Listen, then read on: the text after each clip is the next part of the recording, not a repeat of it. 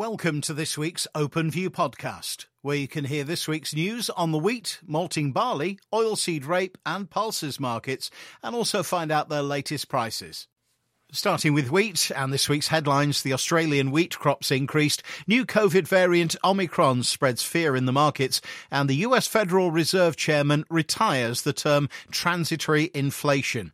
The grain markets took a battering into the month end due to a three-pronged attack which led to algorithmic selling and get-me-out panic selling across many asset classes, including energy and equities.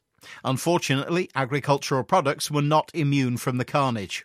The first blow was an increase in the Australian crop to thirty-four point four million metric tonnes, U S D A said thirty-one point five, which was construed as bearish. The reality, however, is that rains have delayed harvest, therefore losing some export potential, which is not ideal when their logistical capacity is already maxed out with big export programmes of canola and barley to add to their wheat programme. Crop size and quality is still not yet fully determined, but the likelihood is that much of the increased tonnage will either be fed to livestock or added to stocks. The next and probably biggest blow came with the arrival on the scene of our new friend Omicron, which spread fear across a wide spectrum of markets with talk of widespread national lockdowns, along with the ensuing demand destruction. The C E O of Moderna did nothing to assuage the fears, suggesting that existing vaccines would be much less effective against newer strains of the virus. Finally came the news that the freshly re-elected chairman of the U S Federal Reserve, Jerome Powell, had retired his phrase transitory when referring to inflation. This prompted fears of earlier than anticipated hikes in U S interest rates, which spooked Wall Street and sent the market running to the safe haven of the U S dollar, weighing further on the market. Having got off the canvas, the mark is attempting a spirited comeback as heads clear, and it appears that nothing much has changed, in the grain markets at least. What the past week or so has proved is that we must expect the unexpected. Events the like of which we have witnessed can flip sentiment overnight, particularly if everybody is facing the same way. There is a lot of institutional money in our markets which can remove itself at any time, which is not as emotionally invested in agriculture as we are. On to malting barley, and the headlines, well, the usage is up, beer consumption's recovering, and the new spring malting barley's recommended.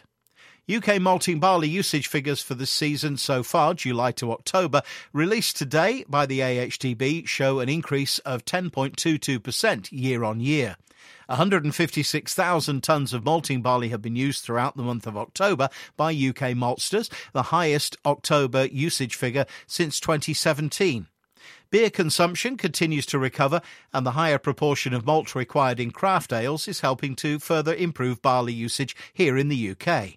Three new spring malting barleys have been added to the twenty twenty-two twenty-three recommended list, which was released earlier this week. All three will target the malt brewing market only. Jensen from Limagrain is the highest yielding U K listed variety at one hundred five percent of controls. S Y Bronte by Syngenta and Spinner by Socobra are also U K listed, both with yields at one hundred three percent of controls. Market leaders Laureate Brewing and Distilling and Planet Brewing sit on the new list at one hundred two percent and ninety-nine percent respectively. No new winter malting varieties were added to the list. The oilseed rape headlines this week. The new Omicron COVID nineteen variant spooks the market, price volatility from concerns over demand, and early value losses recover in the second half of the week.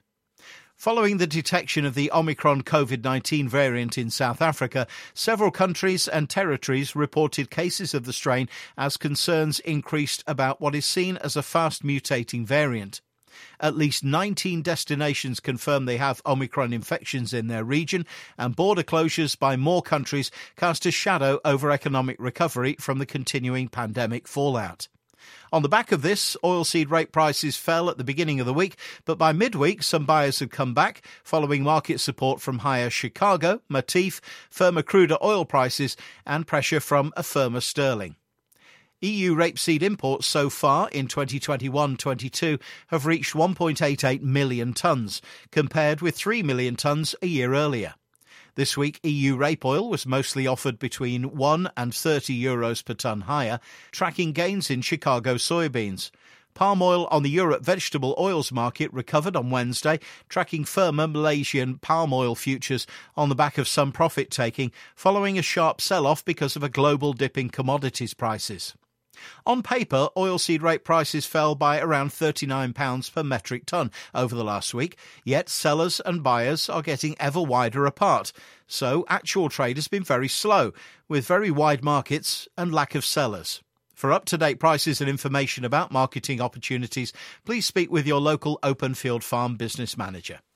And finally, the grain and pulses price indicator, starting with feed wheat for December, two hundred eighteen to two hundred twenty-eight pounds, May, two hundred twenty-four to two hundred thirty-four.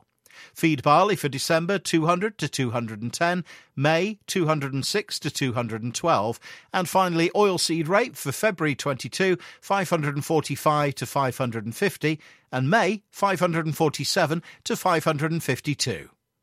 Thanks for listening. To find out more or to get our OpenView email, please speak to your regular Openfield contact or email us at communications at openfield dot co dot uk.